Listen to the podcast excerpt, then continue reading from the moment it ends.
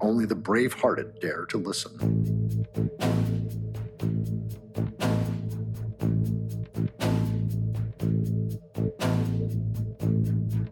If a path to the better there be, it begins with a full look at the worst.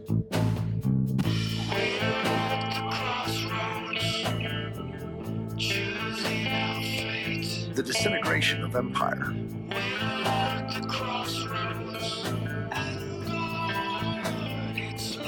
Shake ourselves awake. Hello, this is Michael Dowd, host of Post Doom, regenerative conversations exploring overshoot grief, grounding, and gratitude. In this conversation, recorded in September of 2019, I speak with my dear friend and colleague for three decades, Bill Kauth. Bill's the founder of the Mankind Project, the New Warrior Training. Uh, Connie and I have stayed with him and his wife Zoe several times in Ashland, Oregon. We titled this conversation, The World Will Be Okay. There are two previews. Preview one. Because I've been at this for 20 years uh, and, you know, studying the, the, you know, the, the more desperate edge of it, I've, I've, oh boy, it almost hurts to say, it, but I've really come to accept the, um, the inevitability of just, just about everything. Yeah. And then learning how to live within that um, is challenging. And, and I find it really hard to talk about, which is why I'm so glad you're doing this conversation. Preview two. I want to tell I want to tell one story that happened to me a little over a year ago that was so poignant. Um, but here's what happened: is at the end of the first day of all this teaching, they did an experiment. It was it, we'd been together for like eight hours, and the experiment was you go inside and find some belief that you hold, something that you hold that you don't want. And what, what they were looking for was kind of personal interpsychic stuff like, you know, I'm not worthy or, you know, and I, I, I couldn't find one of those, but the thing that came up for me so the belief that I hold is the world will not be okay. So, and I, because uh, I knew they were going to change it. So what they did, they said, okay, now we want you to write down, just write the opposite. So the opposite for me was the world will be okay. So then they had the group, was a couple hundred of us. One, you know, this side of the room was to be passive, just close your eyes, and the others are going to hug you and speak their new belief into your ear.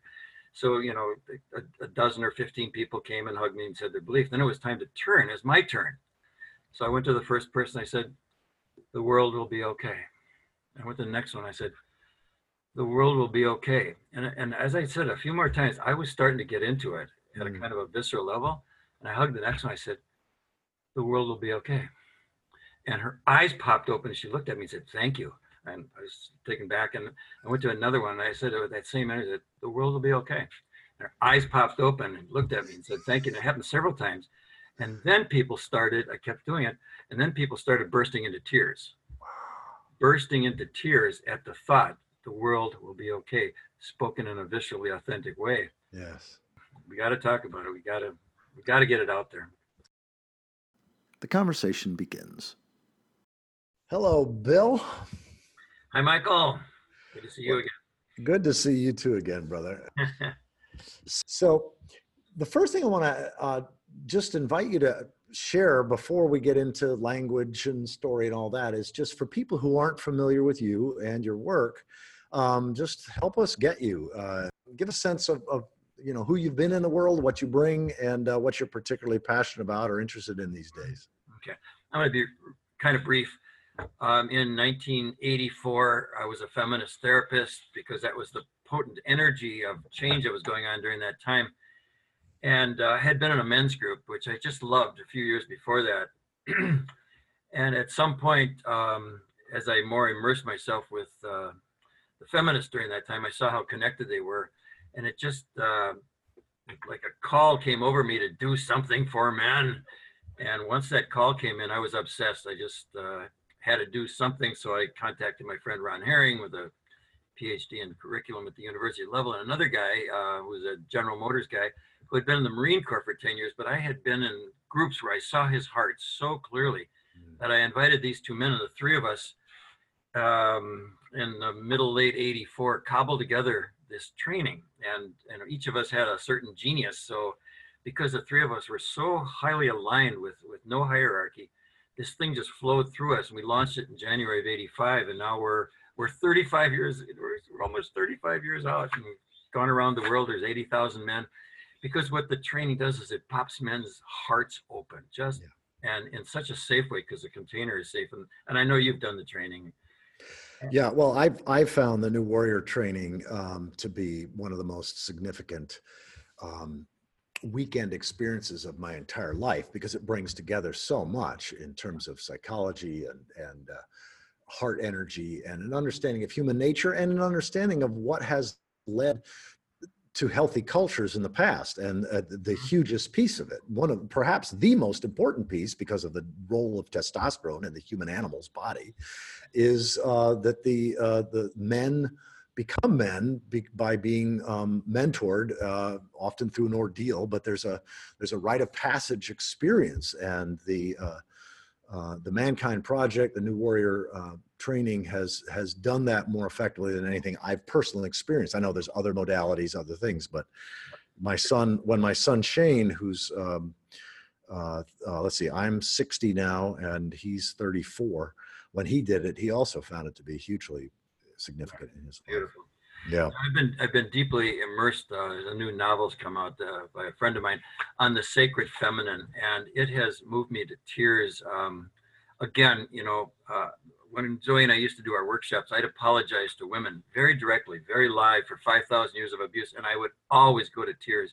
There's something just archetypally that moves in me. It's, it's horrible what we've done uh, as men. So the, the healing of men is profound. I, I, I love that I've used my life to do that.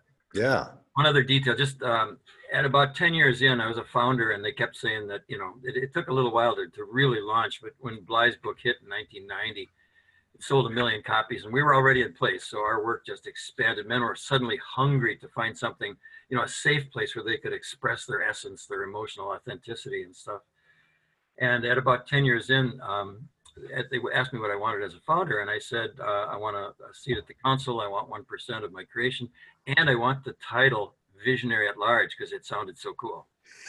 And uh, once I got it, once they granted that to me, I started taking it really seriously, and I started looking ahead like a visionary would, finding out what's going on in the world, and then bring the word back to my people. And so at the annual meeting, I'd come in and say, you know, I just discovered peak oil. This was maybe 20 years ago peak oil, you guys. Oh my God, we are probably going to be hurting in a while. And the next year I'd come back and say, remember how bad I said it was last year? It's worse. So eventually I took on the road with the uh, Sacred Lifeboats tour. And honestly, you know, you, people just weren't interested back then. I couldn't, you know, I couldn't get a listening. And um, so I discovered that what they really wanted was was community. So I, I took on the task of building community. And that's that's what we're into now. Well, say a little bit about what you and Zoe are doing with regards to that. Yeah, we've developed a model. There was no model for how men and women can get together and bond and connect and actually be committed to each other like it used to be in the small towns. It's like the memory of that has pretty much been wiped out. Yeah. But we we wanted it. We wanted that feeling like when you go to a seminar and you just kind of fall in love with everybody and then you say goodbye and you never see them again. We wanted that consistently. So we actually built a, a tribe here, about 20 people um, we call it a tribe. It's kind of like a clan of, uh, you know, subset of tribe, blah, blah, blah. But yeah, um, we do that. We get together and we kind of go to heaven with each other. We fall in love yet again on a, on a regular, like weekly basis. And we've developed a very precise model that we're uh, actually, we're just developing an e-course right now to take it out uh, far, far broader than our face-to-face seminars. Mm, that's great.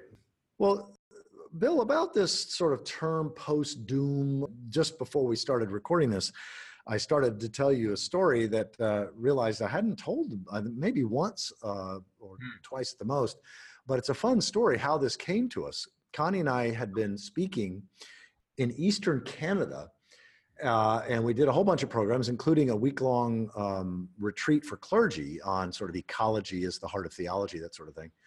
And um, Connie was talking to a journalist who had just finished, Zach St. George, who's just finishing up a book for Norton uh, press on on assisted migration, assisting trees in migrating north, which is one of Connie's big passions.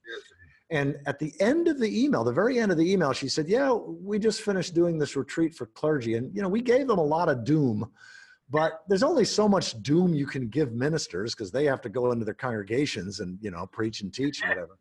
So she said, pretty quickly, we got to a post doom place. And you know, post doom has a gorgeous sunrise. Period. End of email. And, and she read this aloud to me. I was like, post doom as a gorgeous sunrise. I like that. That was the that was the genesis of this uh, of this idea. Beautiful. The post doom conversation works for me. Yeah. So I'm curious, what language? Well, first of all, what comes to your mind when you hear post doom and then uh, perhaps separate from that how do you speak of a contracting or collapsing time how do you speak of these times yeah i don't speak about it much because there's just still not much of a listening and you know because i've been at this for 20 years uh, and you know studying the, you know the the more desperate edge of it i've i've oh boy it almost hurts to say it, but i've really come to accept the um, the inevitability of just, just about everything. Yeah. Um, and then learning how to live within that um, is challenging. And, and I find it really hard to talk about, which is why I'm so glad you're doing this conversation. Um, I want to tell I want to tell one story that happened to me a little over a year ago that was so poignant. Um, but here's what happened: is at the end of the first day of all this teaching, they did an experiment. It was it, we'd been together for like eight hours, and the experiment was you go inside and find some belief that you hold, something that you hold that you don't want. And what, what they were looking for was kind of personal interpsychic stuff like, you know, I'm not worthy or, you know, and I, I, I couldn't find one of those, but the thing that came up for me so the, belief that I hold is the world will not be okay. So, and I, because uh, I knew they were going to change it. So what they did, they said, okay, now we want you to write down, just write the opposite. So the opposite for me was the world will be okay. So then they had the group, it's a couple hundred of us. One, you know, this side of the room was to be passive, just close your eyes, and the others are going to hug you and speak their new belief into your ear. So, you know, a, a, dozen or 15 people came and hugged me and said their belief. Then it was time to turn. It was my turn. So I went to the first person. I said, the world will be okay. I went to the next one. I said, the world will be okay. And, and as I said a few more times, I was starting to get into it at mm. a kind of a visceral level. And I hugged the next one. I said, the world will be okay. And her eyes popped open and she looked at me and said, thank you. And I was taken back and I went to another one and I said, with that same energy, that the world will be okay. And her eyes popped open and looked at me and said, thank you. And it happened several times. And then people started, I kept doing it. And then people started bursting into tears bursting into tears at the thought the world will be okay, spoken in a viscerally authentic way. Yes. And I just, I, I could barely stand it at that point because there was something, I had tapped into something so, so deep that uh, by the time, you know, you know, half an hour later, by the time we were out in the car, I just sat and wept while Zoe held, held me. You know, there, it's like this secret lives in people at a level that is so painful and so secret. So that's part of why I so appreciate, you know, your work in the world, Michael, and and doing this post doom conversation. We got to talk about it. We got to we got to get it out there. Well, you know, I can't think of a more apt tagline or motto or whatever then to, for post doom then the world will be okay. so thanks brother. I appreciate it. I'm sure connie will title this conversation will be okay. Oh, yeah. Well, okay. So you didn't always have that, and in fact, um, it took a long time. So I, there's two questions. One, I want you to just share a little bit about the challenges of being so far ahead of so many people, and the frustration of trying to talk about this stuff for the last 20 years or longer. Um, but then also, you know, sort of wrapped into that, your story. I mean, you know, those of us that were born in the 20th century, mid 20th century, uh, uh, early to mid 20th century, we grew up with certain expectations, certain assumptions about the future. Um, and at some point, either gradually or suddenly, those shifted, and there's often a lot of emotion that has come with that. So, share, take as long as you want, but our, this is really the the heart of this particular podcast series or conversation series is your journey, your story of going from however it was you grew up to wherever you are now, and and especially some of the key points along the way. Mm-hmm. Boy, I'm just an astonishingly ordinary guy. I grew up in a little town in the Midwest, and uh, some, you know, the miracles happened. Um, and I, you know, managed to get into graduate school and, um, and into men's work. And then, you know, I've already shared that story of how, how that happened. But but but when you began doing that in the in the 80s, 70s, 80s, 90s, I mean even early early 90s, there wasn't really that much awareness of climate. I mean, Bill McKibben's book uh, wasn't written until the end of the 80s, um, and there wasn't really it.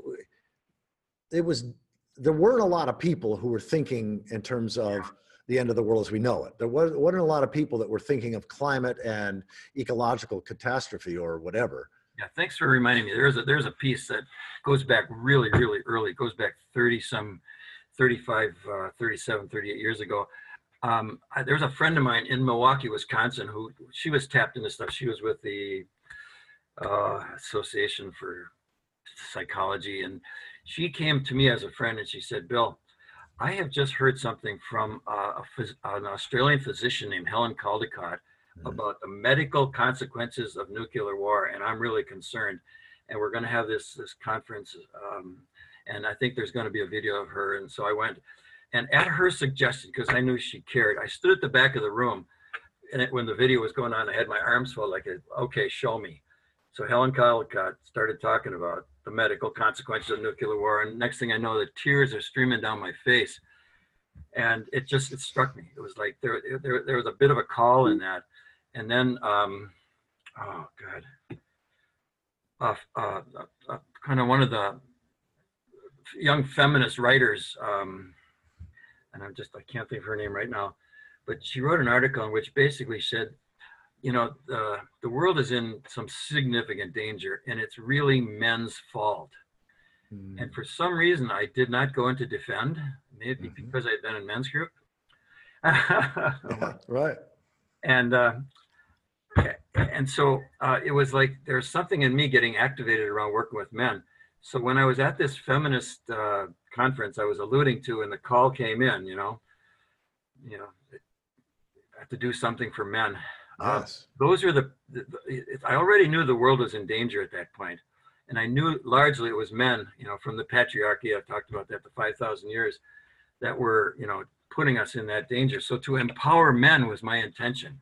So it was from those keys that I started doing the men's work, and I didn't really learn about um, climate change till some years later. And that you know, as a visionary, I started studying that stuff in the early peak oil and taking it on the road and finding the astonishing lack of uh, people really wanting to hear it. You know, there's another flip to that. Just like the story I told about those people I was hugging. Mhm. Um, I, I honestly think that people know this stuff and have known it for a really long time. And it's just we haven't had the courage to talk about it or really out it, you know, and that's why, you know, like John Michael and you and some of the other um, pioneers in actually talking about this has, has been important. Yeah, Carolyn Baker and, and that, that whole bunch. Yeah, well, you know, it's interesting. I've got a theory about that.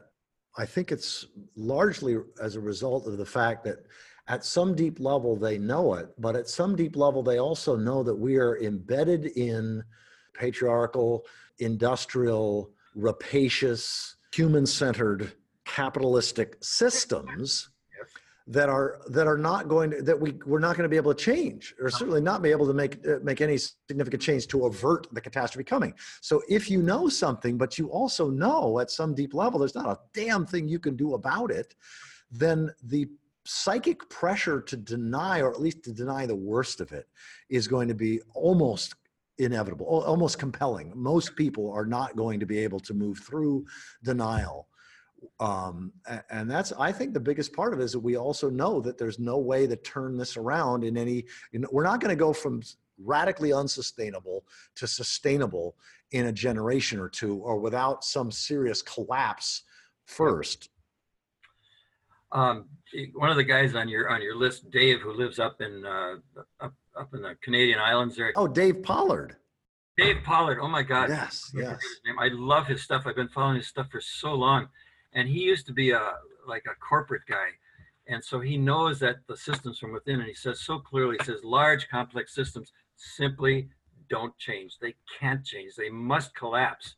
yes So so knowing that, I have that thing that you just talked about also. Like um, there's no other, there's nothing else that can happen. It, it, it, we're, we're, we're in that track. Right.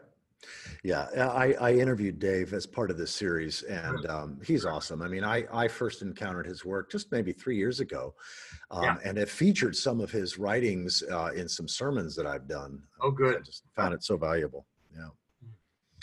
Well, so anything else? I mean, I want you to flesh out a little bit more your story of how you came to an understanding of overshoot, of collapse, of resource depletion, all the all these challenges. Um, anything more that that you want to share about how it's been for you processing that and and the the frustrations of the challenges in in finding so little receptivity on the part of others in sharing this and how did you deal with that Yes, that's a good, good one. Um, I've come, I've come through this for so long, you know, it's been literally decades of kind of, you know, uh, finding it. And then, uh, you know, Guy McPherson comes through and he's, he's this screaming in the wilderness. I drove all the way to Shasta just to meet this guy to see if he was credible. And unfortunately he is credible as a guy saying stuff. And, uh, and, and so I held that for a while. And then uh, within the last two years, now you know this, Michael, there's even been spiritual teachers that have been coming out and saying the same thing. So there's, uh, you know, it, it's it's gone from a whisper to almost a scream at this point. And um, so uh, it's it's validating something that I, I've known, and I've gone through my own grief process. You know, my own. Um, uh, we, you know, you know what really rips me up, of course, is you know I'm a, getting to be a pretty old guy. I, you know, I've lived an awfully full life, but I look at the kids. You know, I look at the babies, and it just breaks my heart. You know, yes because you know, just because you know, you know what they're going to go through, and um, and I feel powerless. I feel helpless. So there's a lot of grief in that for me. yes I feel pretty consistently. Yeah, I mean, it's it's hard to have a heart of compassion and not feel grief and at times anger um, and and despair. I mean, this is this is one of the reasons why, for me personally, this conversation series, talking with folks like yourself who have often been studying this stuff, learning it, trying to share it, often frustrating at the response for a long, long time, and and yet things that limits to growth predicted in 1972, things that Catton knew well in 1980 when he published Overshoot. Um, Joanna Macy knew this stuff decades ago. I mean, there's so many people who have held an open heart and try to awaken others and and many of us have shifted from where we genuinely at some point in time in the past genuinely did believe that we could shift the systems in time Yep. and now the recognition that that's not the case there's a whole different wave of of coming to be with that Yeah, yeah, yeah, yeah. I just, you know, um, Charles Eisenstein is coming to mind. I just just saw a little flash. He's going to actually do a little interview with us for our tribe work, and his uh, his new book on climate is is typical of his work. He he so will not abide by us finding an enemy or hate because that's just Right. stepping back into the old paradigm that that's caused what, we're, what we've got right now. And he recently writ, wrote a beautiful piece on um, the Amazon that touched a lot of hearts about you know it's so easy to blame the you know the, the politicians or whoever's starting the fires so um i, I kind of see that as the as the leading edge of um of a kind of a, a spiritual hopefulness you know there there, there really is um uh, if, if i were to you know really stretch and go for some hope it's uh the the exponential awakening thesis and there's some lovely spiritual uh, folks talking about that in a good way. And you know grounded in rupert sheldrake's uh, you know uh, re- resonant fields. Morphogenetic fields right? Uh, it there's something there. If i was to stretch and find some. Yeah I, I, I, I, I was there at one time. I'm no Yeah. longer there partly because i become convinced through my study of toynbee and spengler and vico and uh-huh. uh, the, the people who study civilizations side Yeah. by side by side by side and look at the common patterns and one of the most one of the most um, expected that you that you can absolutely count on in declining civilizations is a growing number of people who believe with all their might oh, that if we, that if we all just believe this way, hold this view, a transformation in consciousness, Uh, and uh, it's never happened yet, and yet it's so predictable that people will believe that. Well, but I just I've been reading Meg Wheatley's new book, you know, and, and she's got the whole first section is on, uh, you know, the study of uh, a, a dozen different empires that all collapsed along precisely the same six levels, you know, same six steps, all of them. And we, the American empire, is in the sixth step so Yeah. obviously, so overtly right now. Yes. Anybody watching or listening to this conversation that, that Bill and I are having, I highly recommend uh, a little 75 page book by William Ophuls called Immoderate Greatness Why Civilizations Fail. He sums up an entire library of research, a mountain of research on the collapse of previous civilizations in six little chapters uh, in this amazing book, Immoderate Greatness Why Civilizations Fail. And he also quotes at length um, Sir John Glubb, Glubb Pasha, and his, his 1975 or 1976 monograph. Uh, and then just Luke Kemp uh, in the BBC just last February came out with this amazing feature article in the BBC um, uh, uh, titled um, Are We on the Road to Civilizational Collapse? And he actually takes a look at 88 civilizations and he charts them. He has a chart that shows all 88 civilizations, how long they lasted. And this was just between 4000 BCE and 1000 of the Common Era. So a 5,000 year period. He doesn't look beyond 4000 BC and he doesn't look at the last thousand years. So the number is actually over 100. And he also uh, basically pulls out some of the most common patterns. So it's amazing to see just in recent times um, all this all coming together of what we know. And yeah, the, the, the challenging part is when you really get it, then you realize, oh, the political insanity of the last, you know, Yeah, yeah, several years, right on schedule. right on schedule. The economics, the Wow. economic insanity unraveling, right on schedule. And that's why I love John Michael Greer's book, Dark Age Oh. America, so Oh. profoundly. That's right. You read the whole thing. Remember? I read the I, I, I read the galley. He sent the galley uh, to Uh-huh. me, and I was so impressed with the book that I called up New Society Publisher uh, publishers. I called up John Michael Greer and I said, "Hey, listen, this book is way too important to not be available in audio.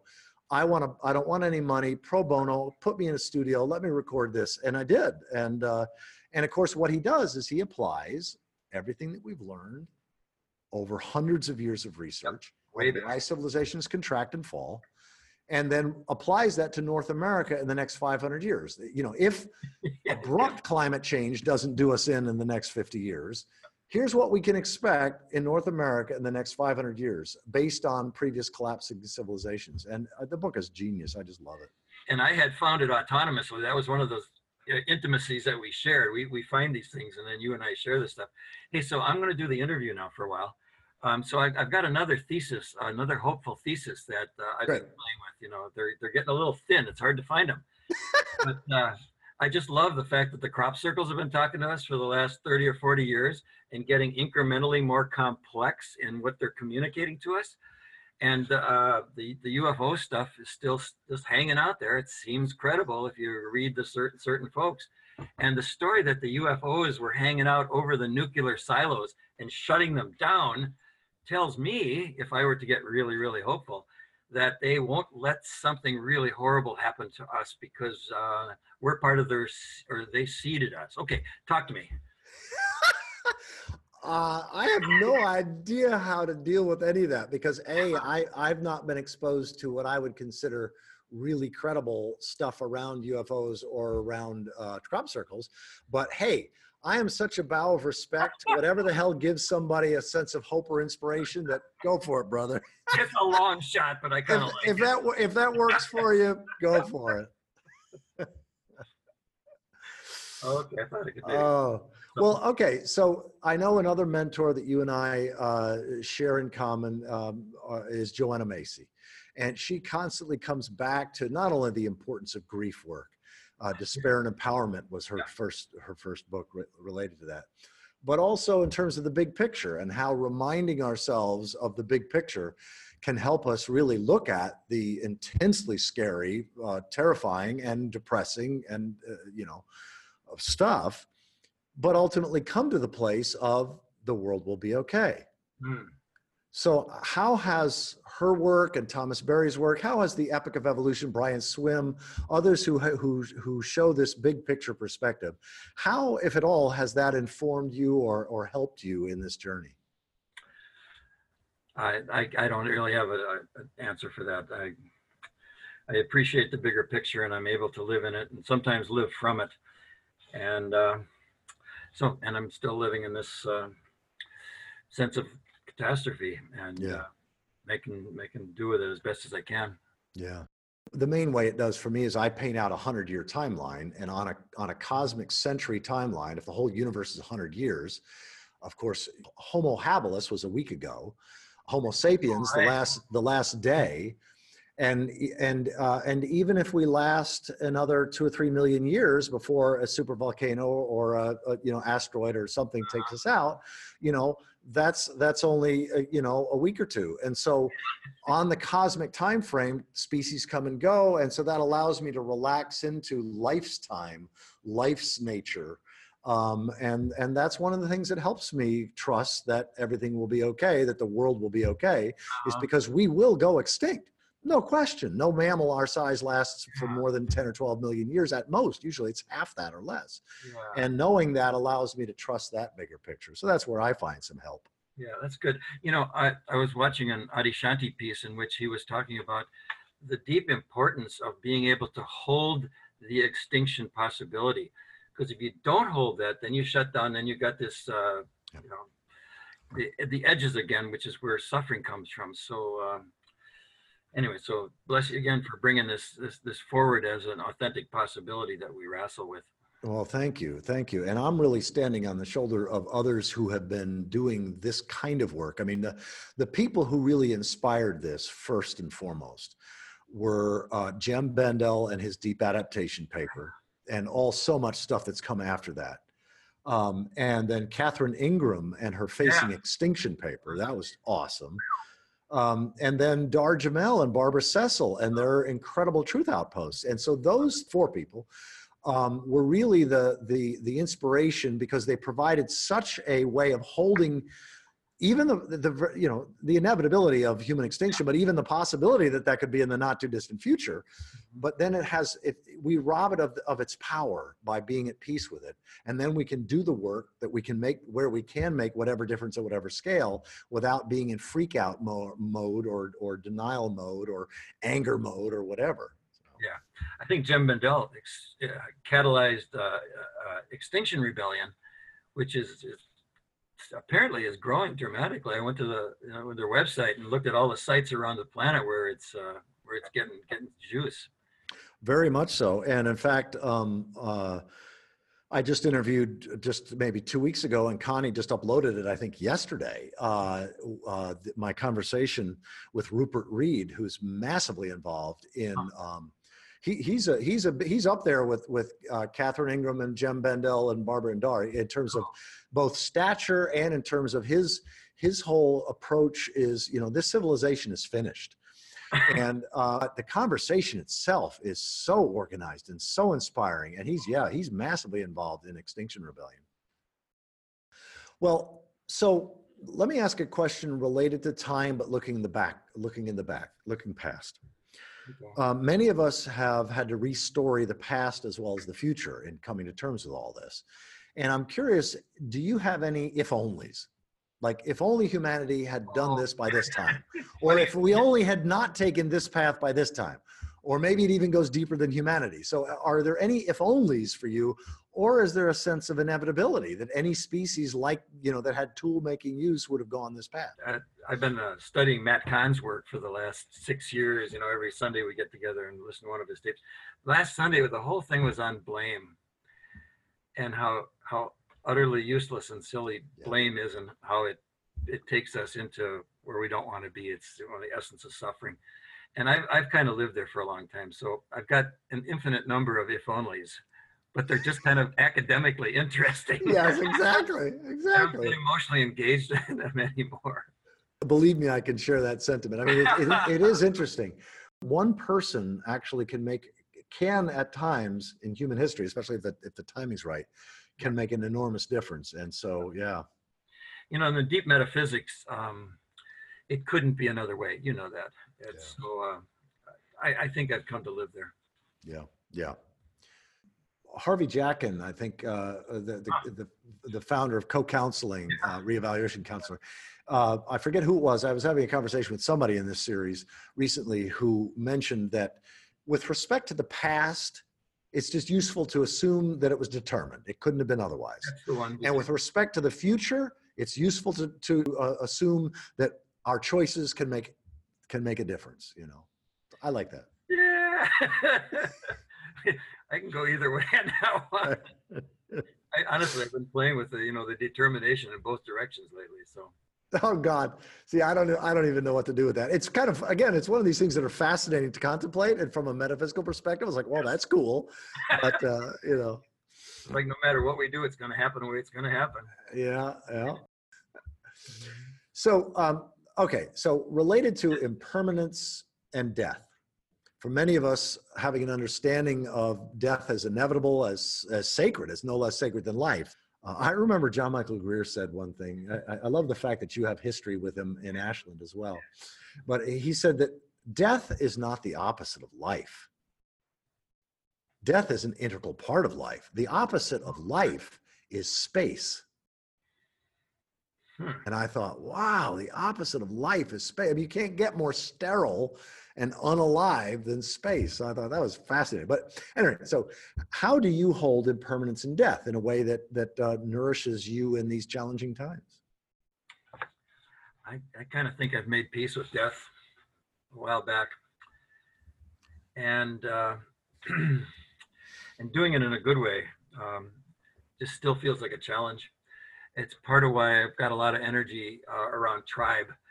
Um, like birth and marriage and all those things that call for ceremony of, uh, of blessing and completion it sure seems like doing death in a good way requires a tribe it requires a group of people that you know really care about you got your back and going to take care of you all the way so that's that's that's my sense. And i'm so grateful. Nobody else has voiced anything like that yet and that is so right on in my own experience. I mean that's my sense of why indigenous cultures that were able to live sustainably in a way that didn't defile and destroy everything they depended upon is that they had an intimate community not just with themselves but with their descendants and their ancestors. There was that sense of, of cherishing. I mean, it's called ancestor worship by rather stupid Western anthropologists. It's not ancestor worship, it's honoring the yeah. voices, the wisdom of the past, and having a personal relationship to them in your imagination, in your heart, and in your conversation. So and and in the same way, it's having an imaginary conversation in a real, personal, intimate way with your descendants. Without doing that, we're not likely to live in a way that genuinely is sustainable. We're going to we're going to mm-hmm. allow the present to um, defile and and and and and toxify the future. We're unaccountable to the future. I've come to see, or my interpretation of the difference between sustainable and unsustainable, is sustainability is accountability to the future Ooh, and the past, and unsustainable is being unaccountable to the future and the past. You know, in my in my local elders lodge, we uh, we always welcome the ancestors. We always bring them in to, to be with us and honor them, and then release them at the end. And there's there's something about the getting older, and then the elders uh, in my in my elders lodge, we we uh, we talk a lot about death as one of the things we, we, we allow it to be part of it. And uh, it, it seems as as I'm getting older, I'm I'm honestly feeling far less um, afraid of death just yeah he's uh, like part of the journey yes well you know connie used to do uh, both of us used to do programs on death sort of a yeah. sacred approach to death uh, mm. that's grounded in science for many many years and um, I remember her telling this story of of uh, when she was in a class of grade school kids, hmm. and just by languaging it, it made a difference. She said, "How many of you have already had a grandparent who's become an ancestor?" Now, notice that way. Yeah. Not how many of you have had a grandparent that died. Yeah, yeah. How many of you have had a grandparent that's already become an ancestor? And kids excitedly, my grandma became an ancestor last year. There's that sense that you become something, you become a revered ancestor. I love that. Somebody once referred to uh, ancestors in training. Uh, part oh. of what we're doing as as conscious elders. yes, ancestors in training. Wow, I love that one. Last two questions. One related to gifts. So, have you found on the other side of the the post doom door or whatever, like on the other side of grief and uh, you know depression and all that, we've all cycled and felt. What gifts have you found on that other side? Yeah, just a sense of you know kind of peace and completion, and uh, you know I can almost measure it by my need to not talk about it. It's like I've internalized it sufficiently that I don't need to convince anybody. Yes, yes. And uh, and and and give my gift more and more. That's why we're doing this, uh, putting an enormous amount of work and taking our our tribe uh, tribe training out into the world as a, as an online course. So it's yeah. uh, giving my gift. That's great. And since you've mentioned that a couple of times, I don't want to wait to just the end. How does somebody learn more about somebody hearing this or, or reading or, or uh, uh, uh viewing this conversation? How would they learn more about your tribe work? Hmm, we believe it is so time for tribe. So our website is timefortribe.com. Yep, that's great. Cool. Well, Bill, last question I want to ask, and then we can just go wherever we want. But um, remaining opportunities. So I'm curious, what's your take on what's beyond our control and where we still can make a difference individually or collectively?